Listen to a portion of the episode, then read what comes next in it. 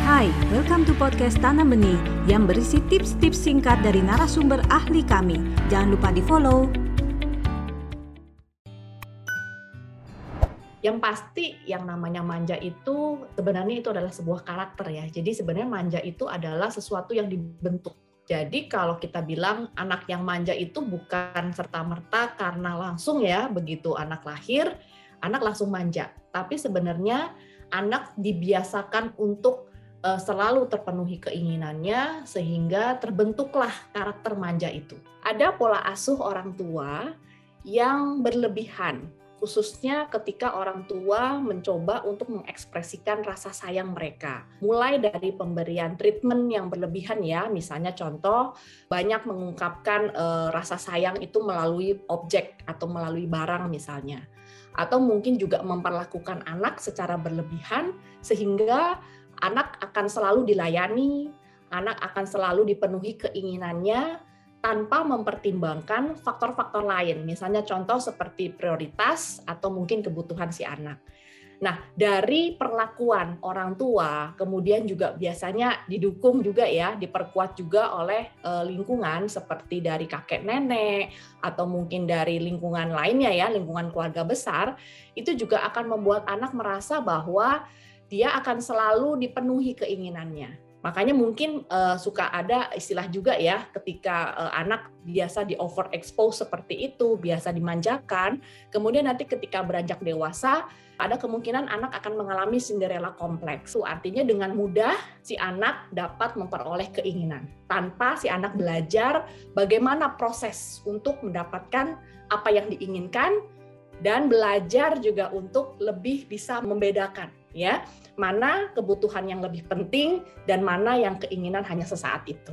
Yang pasti untuk uh, bisa mendidik anak, mengasuh anak agar anak tidak menjadi manja, yang pasti pertama orang tua perlu tahu ya. Mungkin dalam tahapan-tahapan usia tertentu si anak bisa belajar untuk uh, diajak bicara, bisa belajar juga untuk membedakan mana hal-hal yang penting dan mana hal-hal yang tidak penting dulu. Nah, nanti ini orang tua perlu tahu juga nih ya, tahapan usia mana nih yang bisa mulai bisa diajak diskusi dan bekerja sama.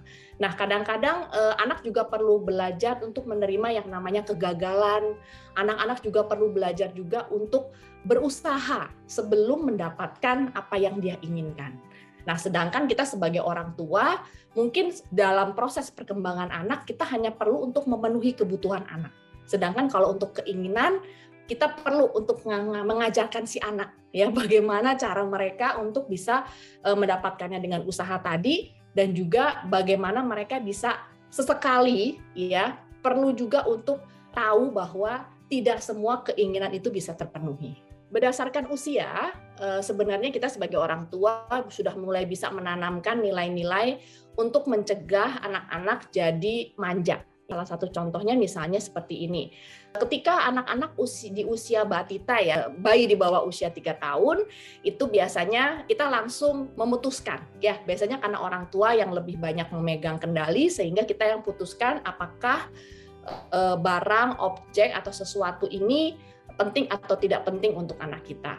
Ketika anak kita protes ya karena dia menginginkannya, maka kita hanya perlu bilang bahwa nanti kamu bisa mendapatkannya setelah kamu melakukan sesuatu. Nah, ini kan biasanya kan ada reward dan ada konsekuensi.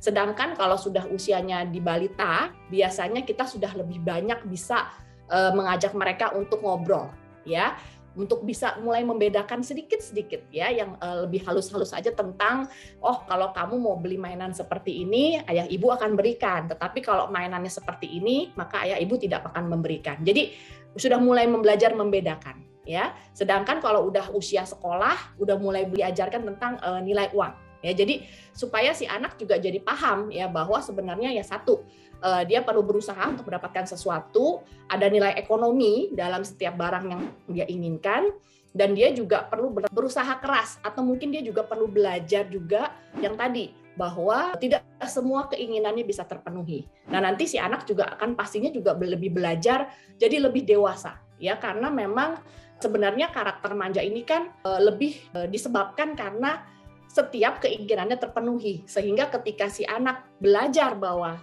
tidak setiap keinginannya bisa terpenuhi maka si anak juga akan bisa belajar lebih dewasa. Cara untuk mengajarkan anak bisa dimulai dengan hal kecil ya, misalnya ketika kalau kita sedang pergi bersama keluar rumah ya, atau mungkin kita sedang uh, ingin membeli buku misalnya ya, ada buku cerita dan lain sebagainya, mungkin kita bisa coba negosiasi dengan anak ya.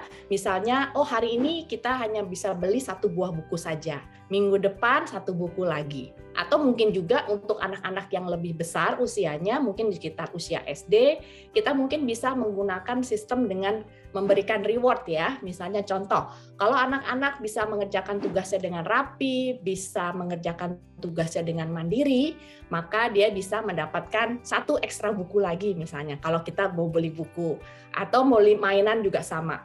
Eh, buatlah perjanjian dengan anak-anak bahwa kita hanya akan membeli mainan yang memiliki manfaat. Jadi kita ngobrol dulu dengan anak sebelum kita membeli mainan.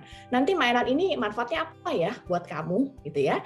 Kemudian kemungkinannya berapa lama mainan ini bisa berguna buat kamu. Akan kamu gunakan atau kamu pakai ya karena kita juga perlu mengajarkan kepada anak tentang uh, mungkin nilai uang ya nanti kalau udah makin besar ya itu bisa diajarkan tentang nilai uang tentang bagaimana nilai usaha sesuatu ya artinya ketika si anak menginginkan mainan yang mahal, maka dia juga perlu mengeluarkan extra effort, usaha yang lebih untuk bisa mendapatkan. Nah, itu yang kadang-kadang mungkin perlu kita ajarkan juga pada anak-anak. Sebenarnya yang perlu kita ubah itu adalah bagaimana cara kita memperlakukan dan menanggapi keinginan anak. Ketika kita sadar bahwa kita sudah melakukan kesalahan, kita akan membentuk karakter anak menjadi manja, maka yang perlu kita lakukan adalah ya tadi mengubah ya segala sesuatu yang biasanya kita lakukan. Nah, kalau anak sudah usia di sekolah dasar misalnya, tentu saja sudah bisa kita ajak bicara ya. Jadi kayak semacam mengkoreksi kalau menurut saya nggak apa-apa ya karena yang namanya pola asuh itu kan seperti belajar ya seperti belajar seperti kita juga bedak menambah pengetahuan. Kita perlu ajak bicara si anak kita perlu jelaskan bahwa oh nanti ayah ibu akan berlaku demikian karena begini alasannya ya. Dengan alasan ini ini maka kamu juga perlu tahu bahwa nah tidak semua keinginan kamu akan terpenuhi. Nanti kita lihat ya mana yang penting mana yang tidak mana yang memang berguna atau tidak gitu. Jadi sebenarnya kalau anak udah semakin dewasa ya sudah makin besar itu cara yang paling termudah itu pertama adalah komunikasi yang jelas dengan anak sehingga si anak juga akan merasa bahwa oh ya saya saya paham mengapa orang tua saya jadi berbeda memperlakukan saya atau jadi e, berubah ya ketika saya e, sudah mulai minta bantuan atau selalu meminta ya selalu menuntut hal-hal tertentu. Anda baru saja mendengarkan tips dari Tanam Benih Foundation Mari bersama-sama kita terus belajar untuk menjadi orang tua yang lebih baik demi generasi yang lebih baik. Jangan lupa follow podcast kami